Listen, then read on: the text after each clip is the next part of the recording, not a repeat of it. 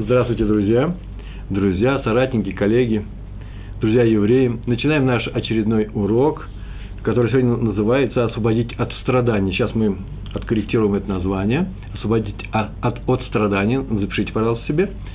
Э, он у нас в цикле идет, наш у нас единственный цикл, называется «Еврейское поведение». Ведем себя по-еврейски, то есть правильно, максимально правильно. Урок наш будет посвящен заповеди, одна из заповедей, а именно, надо стараться помочь другим, ну, чтобы они не мучились, избавить их от лишних переживаний. И вот в таком вот разрезе я написал освободить от страданий, от ненужных страданий, от того, чего мы можем освободить, если у нас есть такая возможность. Написано в книге Вайкра, 24 глава, 12 стих. 12 стих. И вообще там очень интересное место. Там написано про того, наш э, недельный раздел называется «Эмор», кстати – для архива я записал. И вы тоже запишите. Э, раздел, не раздел, а вот этот кусочек в этом разделе, в разделе Эмор в книге Ваикра, 24 главе, рассказывается там про того, про двух людей, которые, один из них э, написано, что в русском переводе это звучит как сын еврейки и египтянина, и он поскандалил, поссорился с, с евреем с обеих сторон – это тоже очень непростая вещь, почему? Потому что на самом деле сказать, ну чем они хороши или плохи, почему нужно это указывать, не одно ли то, с какой стороны кто. Главное, что по матери он еврей ведь, правильно? Но у нас есть даже специальная статья, у меня, я сказал про Ванушин у меня есть специальная статья на эту тему на блоге Толдот, там, по-моему, это есть, и как-нибудь я еще об этом расскажу. Для чего все это рассказано, именно подчеркивается, что он сын египтянина. Не такие уже они и плохие должны были бы быть. Так иначе они э, поскандалили, поссорились, и скандал дошел до того, что вот этот сын египтянин начал проклинать имя Всевышнего, и про него написано, и заключили его под стражу, после того, как он начал это делать, э, поносить имя Всевышнего, э, написано, заключили его под стражу, чтобы спросить о них у Всевышнего.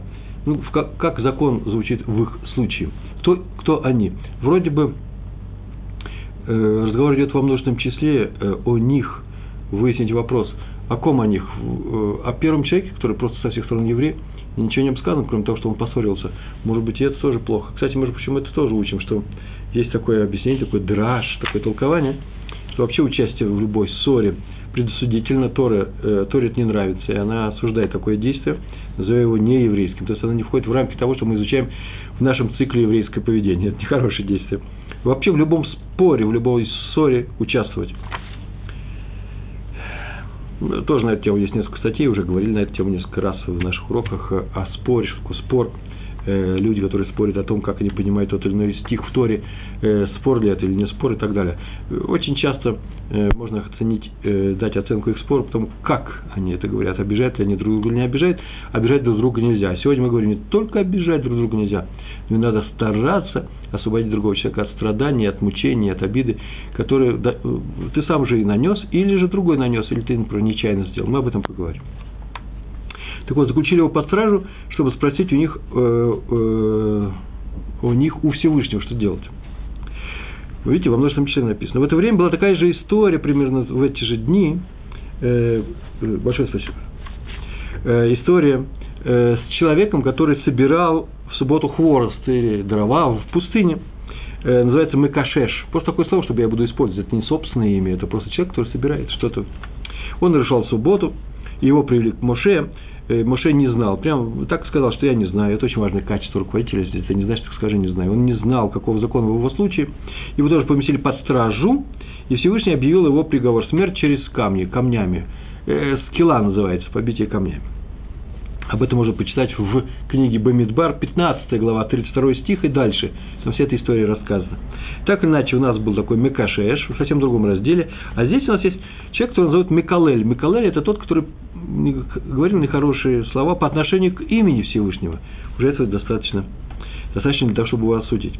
И вот Раши пишет на это, написано, и поместили его под стражу. Подчеркнуто, именно его поместили. Почему? Одного его, но не Мекашеша. Макашеш почему-то здесь с ним не было, с ним. Потому что про Макашеша, тот, который собирал дрова в пустыне, было известно, что ему полагается смерть. Какая скилла? Мы сейчас только сказали, да? камней. А про Миколаля еще не было ничего известно, как его наказать. И было так написано, чтобы спросить Всевышнего, поместили его под стражу чтобы спросить Всевышнего, каков, каков закон в его случае. Ми, э, э, в их случае Микалель мы знаем, что э, смертная казнь, а конечно, еще не знаем. Вот на это Сифтей Хахамим комментаторы на Раши, поясняющие Раши, зачем Раши написал все это, что он тем самым рассказывает, и поместили его под стражу. И Раши пишет, потому что не знали, и, и поместили его одного, но не того, кто собирал хворост, а только того, кто проклинал имя. И зачем это нам сообщается? И вот они объясняют. Если бы их обоих поместили под одну стражу в одно место, то Микалель, проклинающий имя, то, что в нашем недельном разделе происходит, подумал бы, что они оба приговорены к смерти. Почему? Потому что это же точно известно про Мыкашеша, собирающего, э, собиравшего э, деревья. Он приговаривается к смертной казни, мы с ним сидим под одной стражей, значит, и я приговариваюсь к смертной казни. И будет лишние страдания. Почему лишние? Потому что еще неизвестно, какая его будет его участь. Возможно, что он не будет Всевышним наказан смертью. А он будет, это как сидеть в камере смертников, он будет сидеть мучиться всю ночь, а под утро ему скажут, что освобожден. Этого нельзя сделать. Потому что он, возможно, не заслуживает смерти. И там, возможно, будет зря страдать. Отсюда мы можем сделать кальвахомер называется. Тем более. И если так Тора поступает со злодеем, Микалель, которого очевидно, все слышали его, и все знают, что он проклинал имя Всевышнего, и все знают, что, скорее всего, он будет приговорен к смерти, и поэтому можно допустить, что он, что он страдает, будет страдать от мысли о том, что он будет, будет убит, э, э, будет такой приговор смертный не зря, то если так со злодеем поступает, то тем более простой человек, который ничего в своей жизни не сделал, должен быть освобожден от напрасных страданий. Если мы видим кого-то, человек, который сейчас будет мучиться или уже мучится, нужно срочно бежать, помогать его, спасать. Именно спас, спас, спасать. Я, я написал, освободить от страданий. Можно сказать, спасти от страданий. Помочь другому, чтобы он что не мучился, не переживал, не страдал. Это называется лимно мицар. Какой у нас вывод? Между прочим, то же самое мы нашли в рассказе про нашего праца Йосефа, сына Якова, э, сына Якова и Рахели, о котором было сказано, что он был продан купцам, которые братьями. Страшная история Э, э, купцам, которые идут в Египет, и попал он в караван, который вез благовоние. И Мидраш от, отмечает, вообще-то обычные купцы, арабы возят что-нибудь вонючее. Так написано в Мидраше, я не сочиню ни слова. Они торговали нефтью, асфальтом и прочими вещами. Они уже тогда торговали нефтью. Слово нефть написано просто в Мидраше. Это то, что для, ну, для светильников, наверное, или еще что там, фракция асфальта, чтобы замостить э, крышу, чтобы она не протекала все эти вещи, конечно, э, крайне резко э, пахучие. И чтобы он не страдал от этого, ему Всевышний с неба, по решению небес, было дано, была дана возможность э, сделать все это путешествие, нелегкое путешествие в Египет, в свои благовония. Вот это э, э, Почему Тор так с ним поступил, да? То, что он приговорен небесами, такая гзера, называется гзера, решение, что он будет продан и будет рабом в Египте. Но не приговорен он к тому, что он будет продан, будет рабом в Египте, а по дороге в Египет будет сидеть и мучиться от э, э, неприятных запахов. А поэтому э, э, он был избавлен Всевышним от лишних и ненужных никому мучений, которые ничему не научат, э, ничего, ни, которые будут ни к чему Нельзя не научиться, не преодолеть и все это. Зачем они нужны? Они не нужны страдать. А раз так Всевышний, Всевышний поступает с людьми, то и мы должны учиться у Всевышнего э, э, такому же действию. Э, всему хорошему учимся у Всевышнего. Э, 13 э, Юдгимл, 13 у него есть прекрасных качеств, о которых мы часто говорим. И эти 13 качеств, умение прощать, умение прощать обиду, не носить э, злом другого человека, мы учим именно у Всевышнего, который именно эти качества проявляет по отношению к нам, к еврейскому народу. Уж мы ли его не донимали, уж мы ли против него не уставали, уж мы ли не были упрямыми э, в своих странах таких вещах. И поэтому, когда мы встречаем упрямого человека, мы не можем его обидеть, сказать, он упрям, он плохой, давайте его будем обижать. Всевышний меня-то не обижал э, за абсолютно такие же действия. А раз так, то должно быть двойной бухгалтерии. Бухгалтерия, и раз Всевышний проявил эти качества по отношению к нам, то и мы должны э, просто освоить их и применять их. Это мы учим в Торе. Ничему другому в Торе мы не учим. не учимся, ничему другому не учимся. В книге Тохат Хаим, известная книга, я сейчас поговорю о, его, э, о ее авторе, написано, что если человек не хочет, чтобы из-за него страдали другие люди, если ему больно, когда он видит, что другим больно, и поэтому старается избавить их от этой боли, то так с ним поступают и небеса. Вот интересная вещь. Называется меда канагет меда, мера за меру. А именно, что делают небеса? Осуществляют его желания и дают ему детей Торы. Он скажет, вот как здесь мера, мера за меру. Он снимает лишнюю ненужную боль других, у других людей, а ему дают детей Торы. Детей Торы – это правильных людей, называется э, кошерных детей, так написано было. Так вот, как он избавляет, сейчас поясняю, как он избавляет, так написано в этой книге, как он избавляет других от, от страдания, так и небо избавляет его от страданий с детьми, давая ему кошерных, спокойных, удобных детей. Это тоже непростая вещь, очень мы часто на эту тему говорили, когда э, изучаются книги по образованию, воспитанию, воспитанию, да, еврейскому воспитанию очень часто, есть такие родители, очень часто не знаю, встречаются, которые хотят научиться, как воспитывать своих детей. И если вы спросите, зачем, они говорят, «Ну, мы хотим, чтобы они были послушные. Вот это очень интересная вещь. Я хочу, чтобы дети были послушны. Мы как-то на эту тему говорили, или на прошлом, или позапрошлом уроке. Что больше безобразия, вообще, я, мне здесь что-то, на то, что я ругаюсь, я еще не видел. Почему? Потому что послушный для меня. Да? Я, значит, забочусь о самом себе, не о детях своих, а именно о самом себе. Почему-то я потом еще сам себя обманул, придумал, что послушные люди – послушные дети, это и есть самые правильные, хорошие. Если я его приучу к послушанию, он будет хорошим человеком. Это я сам себя обманул. Это мне Ецер так сказал, мой Ецерара, плохое начало. Я с ним согласился. А теперь я делаю то, что мне удобнее, а не то, что удобнее моему ребенку. А на самом деле нужно сделать так. Что нужно делать моему ребенку согласно Торе? Вы меня научите, я пойду сделаю, несмотря на то, что мне это ужасно неудобно. Несмотря на то, что это мне ужасно трудно – я буду, придется мне бороться с самим собой. Вы слышите, воспитать своего ребенка правильно, чтобы воспитать, мне придется бороться с самим собой, а не с ребенком. О, это правильное воспитание. То же самое и здесь. Э, дадут ему, а здесь ему дадут хороших послушных детей, потому, потому что награда ему дается еще. Мало того, что они будут правильные дети, и он воспитает их хорошо, так им еще дается такое свойство быть послушными детьми, иногда это хорошо со всех, э, со всех сторон. Ему даже не надо будет прикладывать э, каких-то усилий. Почему? Потому что он, судя по этой книге, Тохахат Хаим, он так поступает с людьми другими. Он облегчает их страдания, помогает им. А теперь несколько э, так, между прочим, увидим у Ицхака. А, пример. Про него сказано на встрече с Исаум, когда он встречался с Исаум, там был написан очень интересный стих. Там написано, он испугался сильно и стало ему тесно. Так написано. И ну, испугался, понятно, идет Иса, вооруженный, сейчас он его поубивает, всех его людей. А почему стало тесно? И Мидраш пишет, и Раша на этом месте пишет о том, что он испугался, что он сам доставит много неприятностей этим людям. Кого-то убьет, кому-то э, э, нанесет какой-то ущерб, а он не хотел этого делать. И поскольку он не хотел приносить страдания другим людям, поэтому он получил всех 12 братьев-праведников, начальников колен, кошерных людей. Это одно из самых главных его было качеств, отмечается э, в наших медрашах и э, нашими учителями и комментаторами.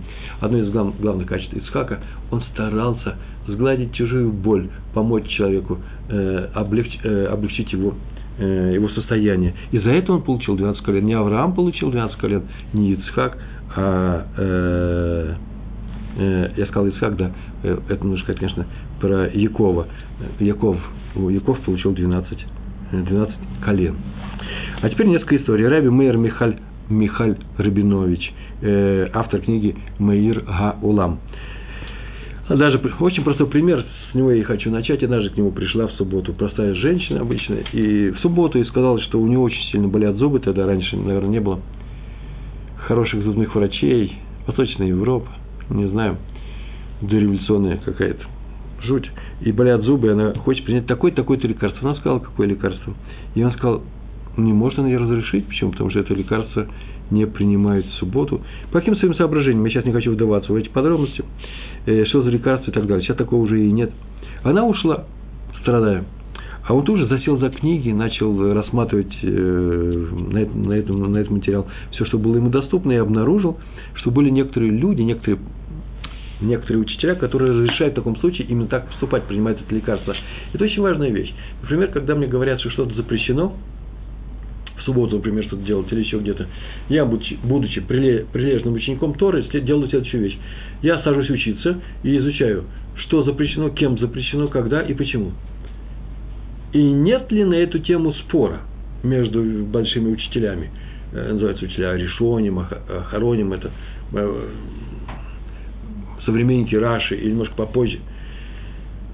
Какой спор на эту тему есть? И если есть хоть кто-то, кто облегчает, разрешает и постановляет, что это можно принять, например, то смотрите, по крайней мере, уже на него можно опереться. Если никто не разрешает, это совершенно точно действие запрещается. Но если хоть кто-то разрешает, не мой сосед, дядя Вася, не мой учитель в моем квартале, вот у нас вот такой квартал, такое течение э, хасидское или литовское, и наш Рэбе сказал, взял, взял, сказал, да не, он ничего не скажет, если он, он сам учится.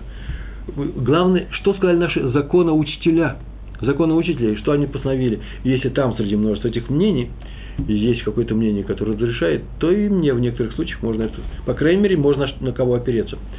Э, есть тот, на кого можно опереться. Я сейчас перевожу на русский язык, я не знаю, успеем мы или успеем, сделаем или не сделаем. Книга называется «Меород А Шаббат». Э, субботние законы. Субботние законы книгу устроена таким образом, что на недельные разделы, на разбиты в году, там сколько их, 50 недельных э, разделов примерно, да, и вот недельные разделы, и каждый раздел посвящен какой-то своей теме, или несколько тем, э, одна тема идет на несколько разделов, э, например, кидуш, или наделать едаем, сама сеуда, трапеза, авдала, много таких вещей, это целые разделы большие, и коротко выписаны эти законы, и я их перевожу на русский язык, и есть там сносочки такие, откуда это написано, этот закон, откуда мы его выводим. И если есть мнение, которое этому мнению, которое приведено, которое придерживается, может быть, большинство людей не соответствует, и есть другое мнение, сегодня просто этим занимался, то я так и пишу. Шулханарух пишет, что тот, но в Мишна Брура, эта книга написана Хофицхаймом, приводит мнение также и тех, которые пишут совсем не согласны с этим мнением, с этим мнением. А иногда я пишу прочее, конечно. А мы поступаем так-то. Мы это в наше время на основании э, постановления наших мудрецов. Главное во всем этом, все этой тираде длинной, которую сейчас я говорю о том, что если есть хоть какое-то мнение, хоть одно или нескольких мнений уважаемых авторов прошлого, древности – Э, которые говорят, что можно сделать не так, как делают все остальные, то и у нас есть такая возможность в некоторых случаях. То нельзя сказать, что мы э, нарушители. Поэтому каждый раз, когда вы видите, что кто-то из, из наших друзей нарушает что-то, э, не надо торопиться его осуждать, возможно, он поступает просто по мнению тех мудрецов, которые именно так предписали нам поступать, а не так, как поступаем мы по мнению других мудрецов. Хотя во всех случаях нужно придерживаться мнению своего раввина и той общины, в которой мы с вами существуем, живем. Так вот, он взял и обнаружил, что некоторые разрешают применение этого лекарства. А ее уже нет, он побежал ее искать. Местечко хоть и маленькое, но оно же большое.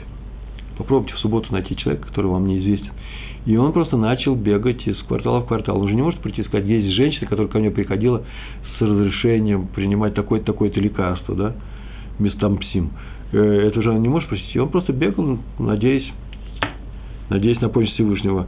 И в одном из переулков, это местечко, окна открыты, своего рода деревня, сейчас мы, наверное, сказали, что это деревня, одноэтажные домики, он услышал тяжкие-тяжкие вздохи. Там он подошел и постучал. И когда там изнутри спросили, кто там, на идиш все происходит, и он по голосу услышал, о, это та женщина, которая ко мне сейчас приходила, он сказал, разрешается это лекарство принимать.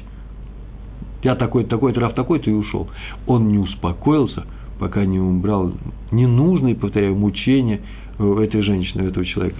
Так, наверное, нужно поступать, а не ну, помучиться, как мы могли бы сказать, помучиться, человек помучиться, пройдет. Нет, это запрещает. Тора запрещает увеличить на одну секунду страдания, которые мы можем что? Снять. Если мы можем их снять. Э, бывает очень дорого, приходится нам снимать, и там мы этого не можем сделать. И вообще невозможно. И так далее.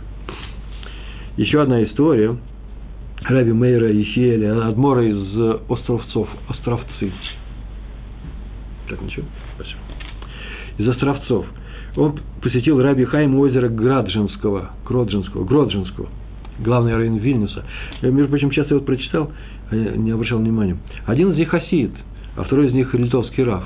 Они из разных мест, из разных культурных пластов еврейского народа. И они сидели, учились, занимались э, чем-то они занимались, пришел к Раву Грожинскому хасидский, хасидский адмор, цадик. Рав Грожинский спросил, а на недельный раздел сегодня какой у тебя есть хидуш? Хидуш – это нечто такое новое, то, что ты сам открыл в Торе, и то, что никто не знает, в книгах не написано. У вас бывает такое? Нет, кого читаете Тору? Ну, обратите внимание, российские, русскоговорящие евреи должны читать Тору каждый раз – бороться с собой, у них должны быть миллионы объяснений всего. Это еврейский подход к Торе. Я хочу сказать, что вся это будет правильно, нужно многому учиться, но чем будет больше учиться, тем не меньше у вас будет э, хидушим. Хидуш – это а слово хадаш, новый. Новый взгляд на то, что всем известно, совсем с другой стороны.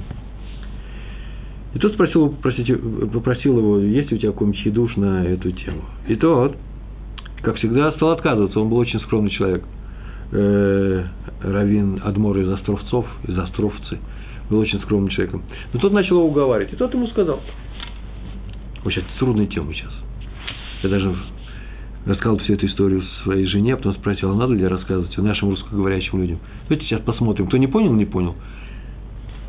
Кто стоит по защите моей жены. А кто понял, значит под моей защитой. Договорились, да? История такая. И он ему сказал, хидуш большой, и Рав Грошинский сказал, ох, насколько, кстати, лице, ох, насколько велик этот муж в Торе. На, на, на арамейском языке сказал, на языке Талмуда, Гавра Раба и Мети, настоящий Гавра Раба. Гавра Раба – это великий человек. На что Адмор возразил, не, нет, так называют мудрецов не столько сильных в Торе, сколько сильных в другом, но не в Торе. Что это такое Гавра Раба? Сильный мужчина, муж в Торе. А Раф спросил, в чем другом они сильны, чтобы такое звание получить? А вот так об этом написано в трактате Макот, Макас, 22, 22 лист, вторая страница. Я когда весь это переводил, я просто взял свой перевод, у меня переведен просто трактат Макот, и посмотрел. Так мне хорошо, так мне понравилось. Взял, скопировал сюда, перенес, сейчас вам читаю, прям собственный перевод. Там так написано, сказал Рава, Рава – это великий учитель Амора. Он так сказал. Прям точный перевод, ну, немножко мой. Насколько не умны остальные люди, то есть простые люди, которые не глубоко погружаются в материал Торы, насколько не, не, не многие, которые встают перед свитком Торы, когда несут свиток Торы, все встают, но не встают перед большим человеком, а именно перед что? Гавра Раба, перед учителем Торы. То есть неуважительно относятся к мудрецам Торы. Тору-то они уважают, они стоят перед ней, а перед этими людьми, когда мудрецами нет. Ведь в Торе написано, и он объясняет Ровы, почему, почему так сказано, чем они хороши, чем они лучше свет к Торе. И написано, ведь в Торе написано про 40 ударов, но пришли мудрецы, дали толкование и уменьшили число ударов на один. Стало 39. Объясняю. В Торе написано, что за некоторые нарушения полагаются некоторые удары. Ремнями, там, еще чем-то, ну, ремнями. Есть такие прегрешения. И в Торе же написано, что полагается э, их, написано э, 40 ударов, числом 40. Миспар Арбаим, числом 40. Не написано 40 ударов, написано числом 40. Отсюда мудрецы вывели, что слово числом миспар вообще не надо было приводить. Полагается, полагается им 40, удар, 40 ударов. Зачем слово числом? Слово число не, не случайно – это я вам рассказываю, чтобы объяснить, что сказал Ровы. Надо взять то число перед словом числом 40. Перед 40 стоит слово числом. Перед число стоит, слово число стоит перед 40. Значит, нужно взять число, которое стоит перед 40. 39. Если было написано 40, а потом числом, то ничего не было бы. Но тоже не случайно так написал числом 40. Вообще, это не, э, не стилистика Торы, не еврита написать числом 40. Это по-русски можно сказать, а на иврите это немножко странно. Так иначе, они вывели, максимальное число ударов за одно прегрешение, полагающееся одному человеку, 39. Прямо из того, как послали эти слова. Вот о чем сказал Ровы. Люди, Торы, мудрецы, более великие, чем сама Тора. Почему? Потому что Тора говорит 40 ударов, а они вывели, согласно самой Торе, 39, чтобы человек не мучился. Адмор продолжим. Вообще-то, в принципе, можно было бы вывести все это по принципу кальвахомер. Кальвахомер, мы уже говорили сегодня, да, тем более. В Торе сказано, отсчитайте 50 дней от Песха до Шивот, и празднуйте Шивот. Но мудрецы вывели каким-то образом, сейчас я не хочу длиннее свой рассказ, что только 49. 7 по 7. Как для омера уменьшили, так и для ударов по суду тоже нужно уменьшить на один. Написано 40 э, нужно сделать 39. Э, Написано 50 дней между Песхом и Шивот, значит 49. Написано 40 ударов, значит 39. Но тут есть возражение. Извините, пожалуйста. Но Омер, он для хорошего дела, от праздника к празднику. Мы ждем, когда придет праздник. А удары для плохого, для наказания. Кто ждет эти удары? Хотят, чтобы их не было. Поэтому одно из другого нельзя учить. Это разные области. И поэтому величие мудрецов в том, что они облегчают страдания евреев. Не просто учат Тору, а облегчают, учат Тору таким образом, что законы Торы мы трактуем в сторону облегчения. О, вот только такого человека можно назвать Гавра Рабы. Ты мне сказал, что я Гавра Рабы. Почему? Потому что великий человек в Торе, потому что я знаю, как ее учить. Нет. Так называют только те люди, которые что? Которые облегчают страдания евреев. То, что мы говорим сегодня, освободить страдания. Раф Яков Коневский по прозвищу Стайплер. Он написал, что нельзя проходить мимо страдания другого человека. Ты видишь, он мучается, и ты можешь ему помочь? Нельзя. Тем более, тем более нельзя заставлять его страдать стать причиной его страдания. И почему? Потому что это прямо слова, я тоже их перевел. Тут будет учтено каждое слово, любой жест, каждый жест, который привел к его страданию, который, эти жесты, слова, которые обижают других евреев. Наказание за это страшное, поэтому всем всем нужно сказать, что не дай Бог обижали друг друга. Наказание страшное и в грядущем мире, и в этом мире, за каждое страдание. Тот, кто обидел другого человека, тот, кто обидел другого человека. Вот происходит следующая вещь. Тот поднимается в глаза Всевышнего, Нердав называется, поднимается в глаза Всевышнего, страдает. Независимо от своего действия, поступков, неважно. Ты доставил ему страдания, он поднимается. А ты, независимо от твоего уровня и знания Торы, и просто великолепный человек, заставил страдать, страдание тебя понижает. Не, понятно, что если ты настолько хороший человек, что ты просто летишь в небо, в, рез, в звезды, врезываясь, это понятно, великолепно. Но если ты кого-то обидел, то чуть меньше будешь врезаться в звезды, чуть замедлится твой полет кверх, к блаженству, к Всевышнему, верхние сферы, сферы и так далее. Просто это вещь. Я сейчас шутку сказал, это вообще на самом деле не шутка.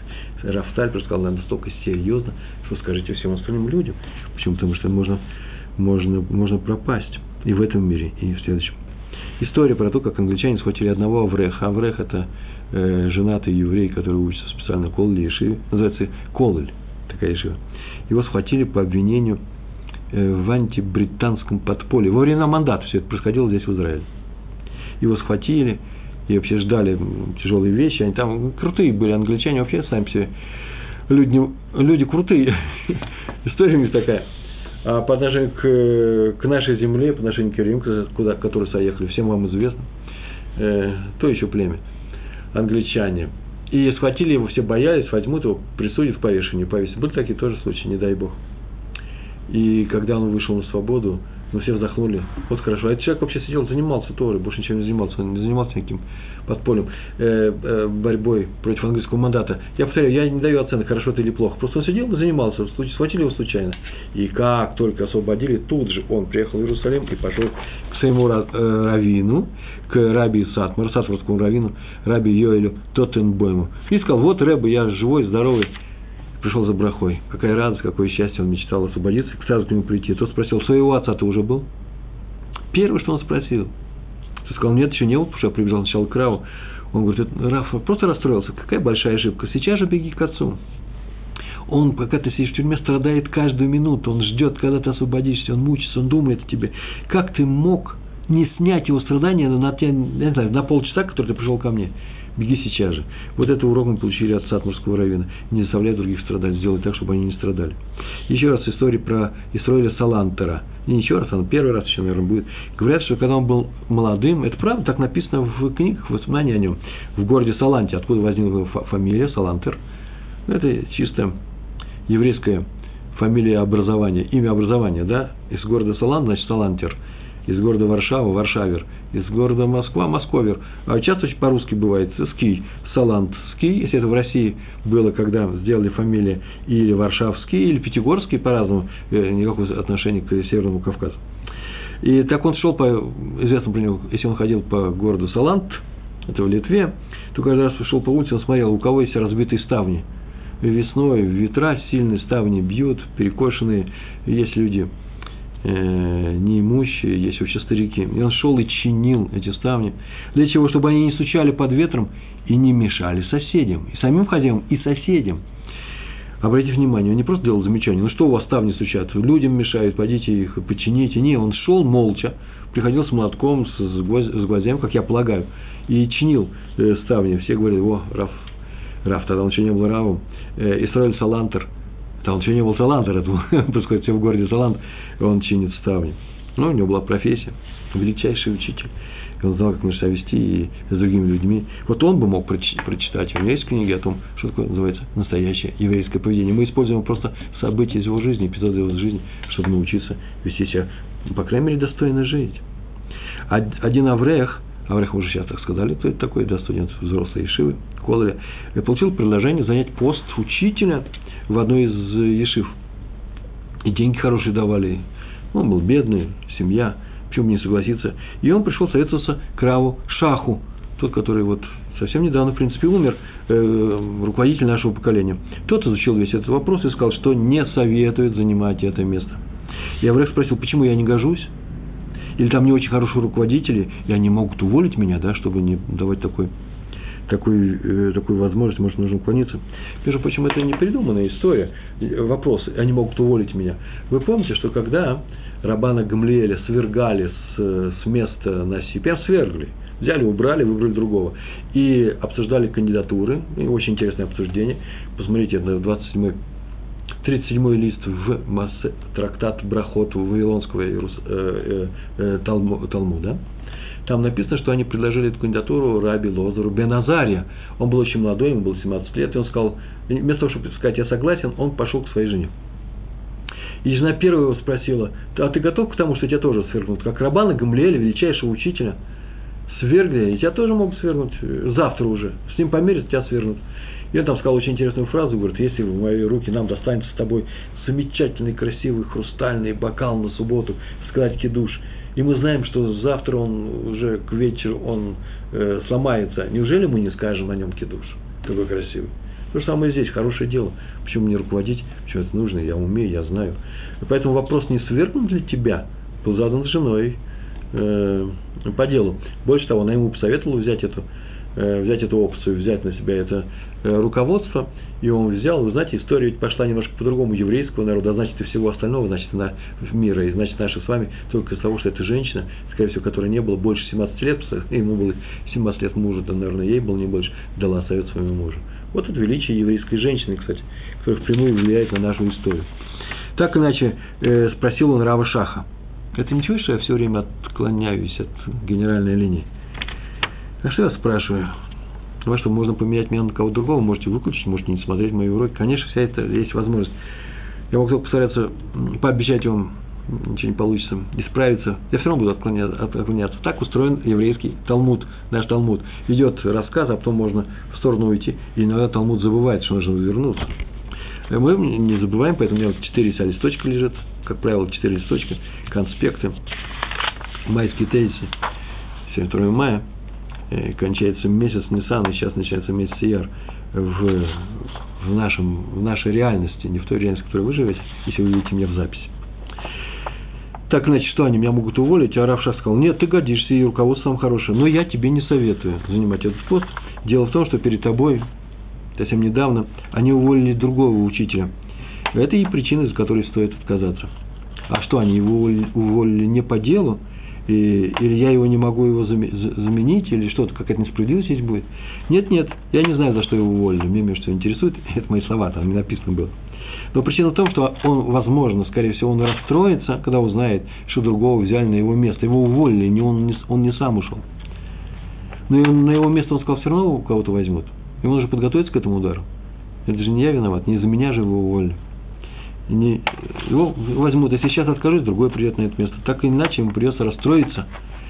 И Равшах говорит фразу, из которой вообще весь этот рассказ и привел. Я не знаю, говорит, про другого. Я даю совет тому, кто пришел ко мне спрашивать, задать вопрос. Если другой придет, я ему тоже посоветую, потому что нужно уклоняться от того, чтобы расстраивать других людей. Всегда. Если есть такая возможность. Я понимаю, конечно, ограниченность всех этих рассказов. Я иду устраиваться на другую работу. Ну что, теперь я должен спрашивать э, весь местный персонал, кого уволили, да меня уволили ли, или человек добровольно ушел. Если уволили, то почему, э, расстроится он или не расстроится. Здесь очень много разных вещей. Но человек тоже так должен жить. Так Равшах дал такой совет. Если ты можешь жить, не расстраивая другого человека, если есть такая возможность, я хочу сказать, чем она э, определяется – то надо так и сделать. Возможно, это, у этого человека, у нашего Авреха, который пришел ставиться к Раушаху, нет денег дома, и он должен хоть какую-то работу взяться, может, там какой-то экономический кризис происходит. Э, это здесь не происходило кризис, как сейчас. Но все же может быть. Все это нужно взвесить, поэтому мы ходим к Равину, а он пускай учитывает все, он нам даст совет. Равшах дал совет. Какой совет? Не расстраивать других людей. Великий урок. Надо уклониться от того, чтобы расстроить другого человека, даже если его все равно расстроит другой человек – Интересно, да? Такие выводы. Э, а теперь я хочу взять и прочесть. Что такой маленький кусочек? На иврите мы тут ничего не говорим, мало что говорим, да? В книге Куэл написано Сов Давар, Сов Давар, Аколь Нишма. Это Улаким Ере в Этмицотав Шимор. Всевышний увидит и будут взвешены все, после жизни человека, как он проживет, э, будут взвешены э, все, все поступки человека, как он соблюдал и так далее и кизе коля адам. Потому что вот весь человек, в чем он заключается? Кет коль маасега луким э, его бамишпат аль коль нейлам имтов вимра. Все действия человека будут каким-то образом оценены на суде э, на небесах Всевышнем, э, на судах, обо, обо всем, что неизвестно, хорошо это или плохо. О, фраза какая интересная. Аль коль нейлам имтов вимра. Это называется «Обо всем, что неизвестно, будет расследовано небесными судьями». Кому неизвестно? Что неизвестно? Вот мудрецы объяснили этот посук, этот стих таким образом. Даже тот, кто раздавил блоху перед товарищем, взял и раздавил. А тому это просто тяжело. Даже услышать об этом, вот сейчас я говорю, наверное, некоторые даже поморщились. Так написано в наших книжках. Ему это тяжело ему это противно. Он будет, соответственно, наказан за то, за то что он доставил неприятную секунду другому человеку. Я не хочу сказать, что его там совсем плохо с ним поступит. Ну, соответственно, какое-то какое какое наказание за это все равно будет. И это будет тоже оценено, как здесь было сказано, любой вещь, которая неизвестна. Ему даже, этому человеку неизвестно, как он относится к раздавливанию блох э, э, своими э, товарищами. Вы можете сказать, что я не может сказать, я не знал, что он так чувствителен, ибо нельзя расстраивать даже тогда, когда не знаешь природы человека. Не расстраивай. Кстати, между прочим, об этом мы говорили раньше. Э, в, в, на, на наших уроках я писал на эту тему, э, что как определить, кто, кто где происходит э, расстраивание. Мы здесь говорим о том, что нужно помогать человеку не мучиться, а, а когда мы говорим о том, кто мучит другого человека или расстраивает его, нужно дать же определение, в какой мерке мы вообще судим другого человека. По общепринятой в данном обществе, например, такую фразу нельзя говорить, почему? Потому что в данном обществе, э, в, наше, в нашем социальном срезе, в нашей общине, в нашем кругу принято обижаться на такие слова, принято нельзя их произносить неуважение, а в другом неуважение высказано другому человеку. А в другом обществе это слово вообще даже они и не знают, они даже никак не реагируют. Может быть, там нужно считать по меркам, по общепринятому стандарту нашей общины, или же потому, кто обижает, потому, кто обижает. Это тоже непростой вопрос. Написано о том, что если кто-то выбит другому глаз, нужно оплатить этот глаз. Чей глаз? Тот глаз, который выбит, или тот глаз, у которого, который есть у человека, который выбил. Так вот, в, в Талмуде приводится мнение, да, по своему глазу ты оцениваешь, выплачиваешь. Если ты очень богатый человек, ты придется бедному человеку за этот глаз заплатить богатые деньги. Ведь тоже вопрос непростой. Потому, кто обижает, может быть, нужно устанавливать мерку обиды. Или потому, кто обижается. Так вот, э, э, считается, большинство мнений считается, что по тому, кто обижается. А если у нас нервный человек, если у нас вообще Эм, расстраивается по пустякам, что с ним сделать. А вот так называется, ты ее расстроил. А расстраивать запрещается, все. Расстраивать запрещается, даже если он расстроился на равном месте. Нельзя сказать, не обижайся. А у нас принято так обижать людей. А у нас особый человек. А у нас обижается по пустякам. Такая у нас девочка. А ее обижать нельзя. Если вы хотите ее приучить к тому, чтобы она держала удары, то это не еврейское поведение. А мы занимаемся еврейским поведением на наших уроках. Поэтому держать удары людей учить не надо, своих детей тем более. Нельзя расставить во всех случаях, даже в педагогических, даже в шутку. Так что же теперь делать, если мы не знаем, как он себя ведет? А поэтому мы уже говорили на эту тему, есть э, подход очень простой. Если ты не знаешь, обидеться он или не обидится, молчи. Потому что возможно, что обидится, и ты если сказал, то ты будешь виноват. И если ты знаешь, тоже не знаешь, обидится он или не обидится, но ты не можешь не сказать то, что сейчас скажешь. Тебе положено сказать. Тебе положено сказать э, э, кидуш вечерний.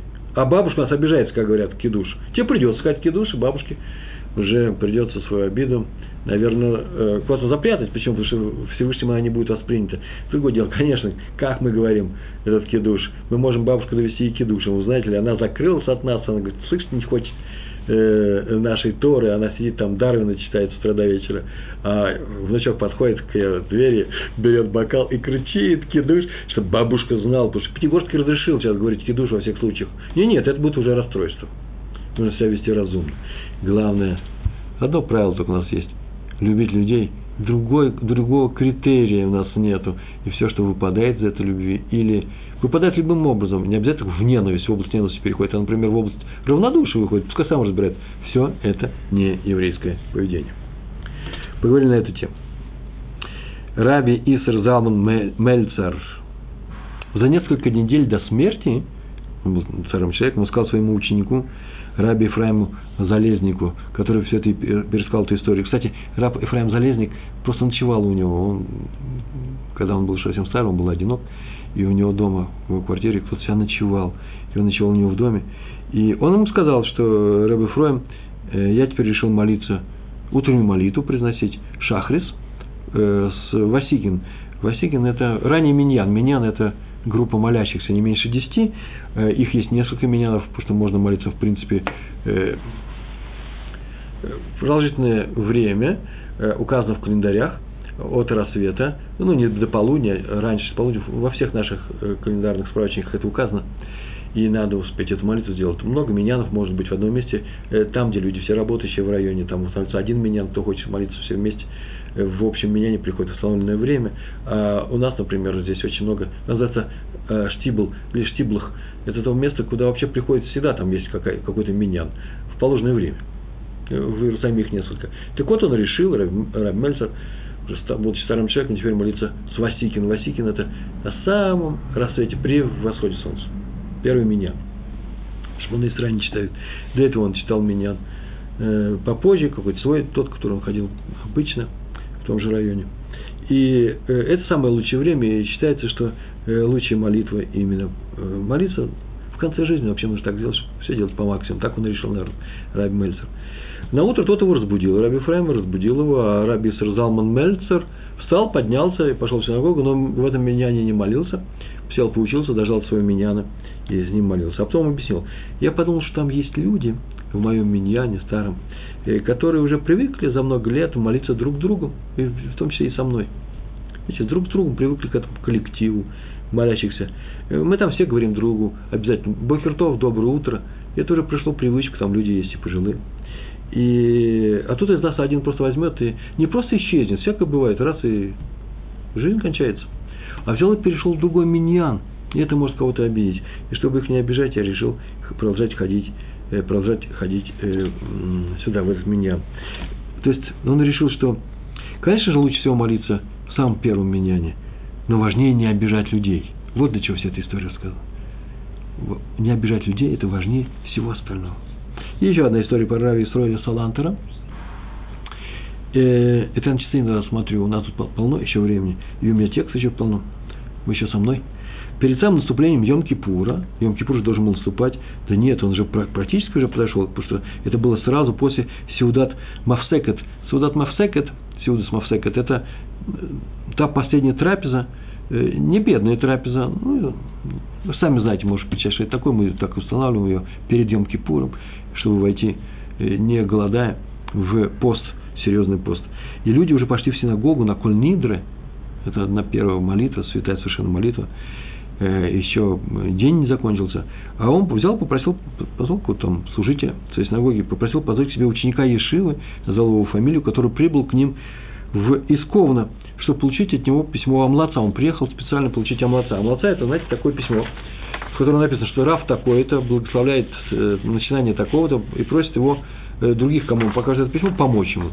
Э, обычно такие вещи печатают в начале книг, да, скомот называется. Или вот люди ходят, собирают деньги. Значит, они собирают не просто на что-то.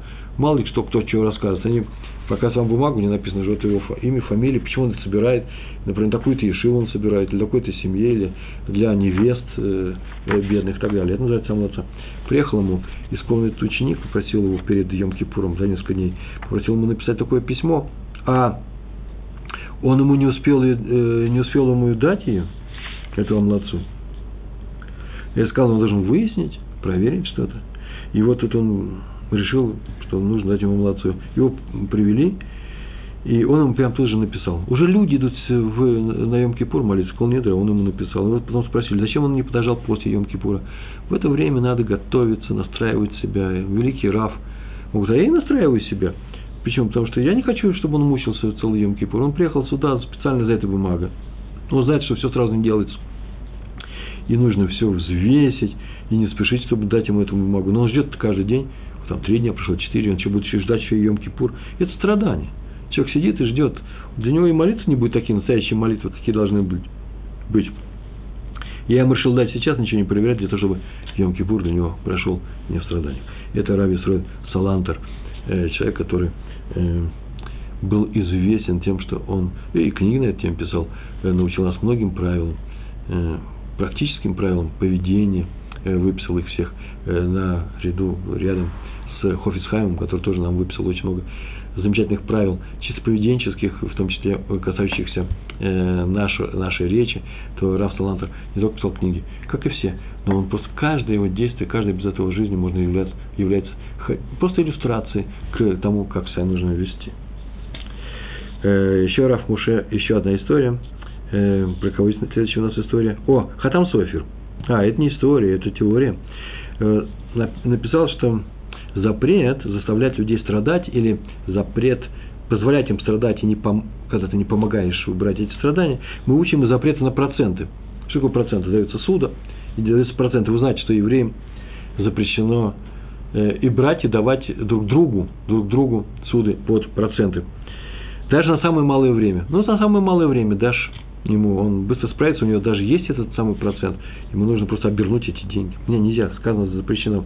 Сказано, что таково постановление Всевышнего, который вывел нас из Египта, прямо в том месте, где запрещается все, эти проценты написано, потому что я Всевышний вывел вас из Египта, что дать вам страну, текущим молоком и медом, вот весь полный стих. С этими процентами сказано. Но ведь он не сказал самое главное, я вас вывел из Египта, чтобы вас 40 лет водить по пустыне. Это не сказано нигде. Почему? Да потому что напрасно не надо мучить. Все равно они будут ходить 40 лет по пустыне, и они знают, и они примут это, и согласятся, что так нужно сделать. Но сейчас, их, выходя из Египта, не надо мучить напрасно, отяжелять их. Хорошее слово не можно так сказать, э, напрасными страданиями. Между прочим, вы еще не знаете, что во всех случаях нужно поступать. Не знаю, я не хотел бы еще обобщать. Так написано у Хатам Софера. В данном случае он не хотел их заставлять напрасно страдать. Э, преждевременным сообщением о том, что они 40 лет будут ходить по пустыне, я бы еще добавил от себя, да еще и все и умрут. В пустыне войдут только их дети. Это такая тема непростая. Я не могу обобщить и сказать, что все, что можно оттянуть, и не сообщайте никому ни о чем, не знаю, это нужно вот для этого нужно конкретный случай приносить кому? Равину. А для этого нужно иметь равина. Заведите себе равина. Это не мой совет, так написано у нас в парке, а вот заведите себе равина. Так или иначе, так и вы поступайте, не доставляйте друг другу неприятности, даже на самое малое время, как с процентами. А ведь проценты – это вся страдания, когда их выплачиваешь. Вот видите, не доставлять страдания мы учим из процентов. Между прочим, поэтому и сказано, что проценты запрещены. Почему? Потому что они приводят к страданиям. А страдать, страдать другого еврея, за, э, заставлять страдать другого еврея запрещено. Дать ему деньги – это помочь. Когда он будет выплачивать их обратно, понятно, что он выплачивает. Он тоже страдает. Ну, нельзя совсем уж э, давайте так сделаем. Э, он согласен обрадоваться сейчас, чтобы потом немножко расстроиться. Ведь берем-то мы чужие деньги, да, в долг, отдаем своим. Но так или иначе уж проценты точные страдания, никакой тут радости нет, и поэтому они полностью запрещены. Меня тут на уроке взяли и спросили, а чего же мы такие евреи, не очень-то хорошие, а другим людям мы даем под проценты? Ну вот я даже не знаю, это нормально это объяснение, что мы поступаем друг, как, друг другом как с братьями. Просто брата я не хочу, чтобы он страдал. Я на самом деле не хочу, чтобы он страдал. Не от меня, а вообще. И поэтому запрещается мне давать ему э, с процентами. Э, так же, как я поступаю дома, когда я помогаю, занимаюсь своим сыном. Сейчас занимаюсь своим сыном после его уроков. Э, мой сын настолько умный, что это он сам должен заниматься. Предположим, приходит ко мне сосед и говорит, ну а ты что, своим сыном занимаешься, со мной позанимайся, ты обязан. Если меня попросят, я, может, соглашусь, а обязан, я не знаю. Своей жене я даю на день рождения в э, букет роз, шикарный букет роз. На самом деле не дарю, почему, у нас в саду растут шикарные розы. Мы их просто выращиваем. Нет, нет, все равно мы покупаем очень часто. Другое дело, что день рождения мы не отмечаем. Ну, у меня понимаете эту фразу, для примера было сказано, да, день рождения мы не отмечаем, но субботу все остается цветы на столе, или наши, или купленные. Купленные тоже даже интереснее, я их не выращиваю, какие-то странные же бывают цветы на свете. А наши цветы самые лучшие, 12 роз совершенно разных. Любим мы розы. Они сами здесь растут. Сейчас они цветут во все, всю, всю, зиму тоже росли.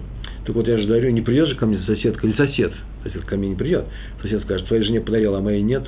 Смешно немножко, правильно, то, что у нас принято среди своих, среди своих у нас принято не давать процент. Это еще не значит, что мы обязаны поступать так же с другими людьми. У нас среди своих не принято обманывать. Сейчас скажут, а, других можно обманывать. Нет, нет, у нас не принято обманывать даже чужих. У нас нельзя обманывать. А со своими мы поступаем э, больше, чем не обманываем. Мы им составляем радость. Э, чем мы э, спасаем их от страданий, и мы им дарим цветы на день рождения, и мы не даем им суды без процентов.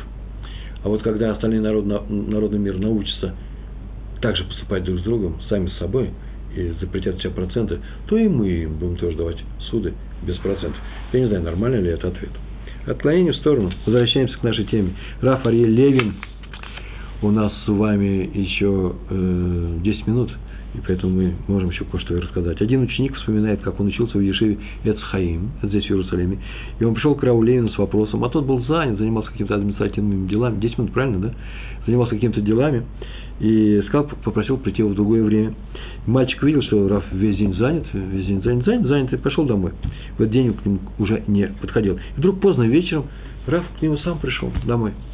Пришел, постучался, сказал, что вот я увидал, шел мимо, как будто бы нечаянно, специально ведь пришел, э, увидал, что есть у вас свет, услышал, что детские голоса еще есть, часов 10, наверное, и, не, может, раньше, и решил зайти, вот зашел, и какой у вопрос, мальчик, он задал ему вопрос, и тот ему ответил, так все это мирно и кончилось. А родители его спрашивают, Рэбе, Левин, Рэб, Рэбарье, вам нужно было ночью идти, все бросать и идти э, не на свою улицу, а на чужую улицу прийти для того, чтобы спросить мальчика, какие у него вопросы есть.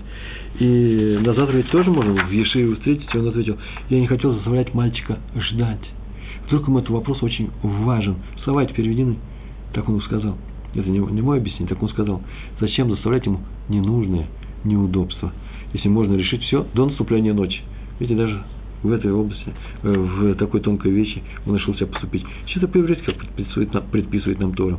А теперь вспомним про наших двух героев истории. Один из них был Мекуш, э, Мекушаш.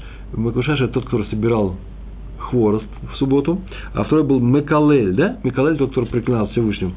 Раби Хану Хальтер Лейбович, Лейбович пишет, а что, почему нельзя было их поместить под одну стражу?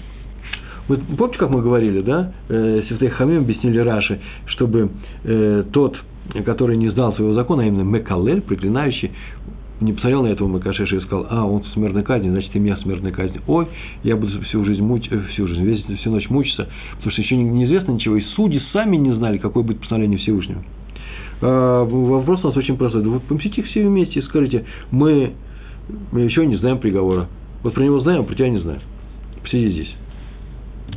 Я даже не рассказываю на, на тему, что, что такое сидеть мишмар. В мишмар. Что такое сидеть под стражей. У евреев была такая, такая вещь, как тюрьма. Написано в, в Талмуде, что нет такой вещи даже. Ну, чтобы он не убежал никуда. Я не знаю даже почему. Куда он убежит. Все происходит в пустыне, куда ему убежать. Это же хуже, чем, чем в Египте. Из Египта не убежишь. В пустыне хуже, чем из Сибири. Некуда бежать. Так или иначе, нужно было ему сказать, что они не знают приговора, он бы не мучился. Они на самом деле не знают. Так вот, нельзя так было поступить, почему? Потому он, он бы им не поверил, подумал, что они его обманывают, и уже знают, что он умрет, а это видно, почему он умрет, потому что видно ситуация, его задержат под стражей вместе с человеком, который приговорен к смерти. Поэтому держали его отдельно от того, чтобы он зря не мучился. Вот такой вот просто еще маленький урок от раби Хануха Альтера Леймовича, чтобы он зря не мучился.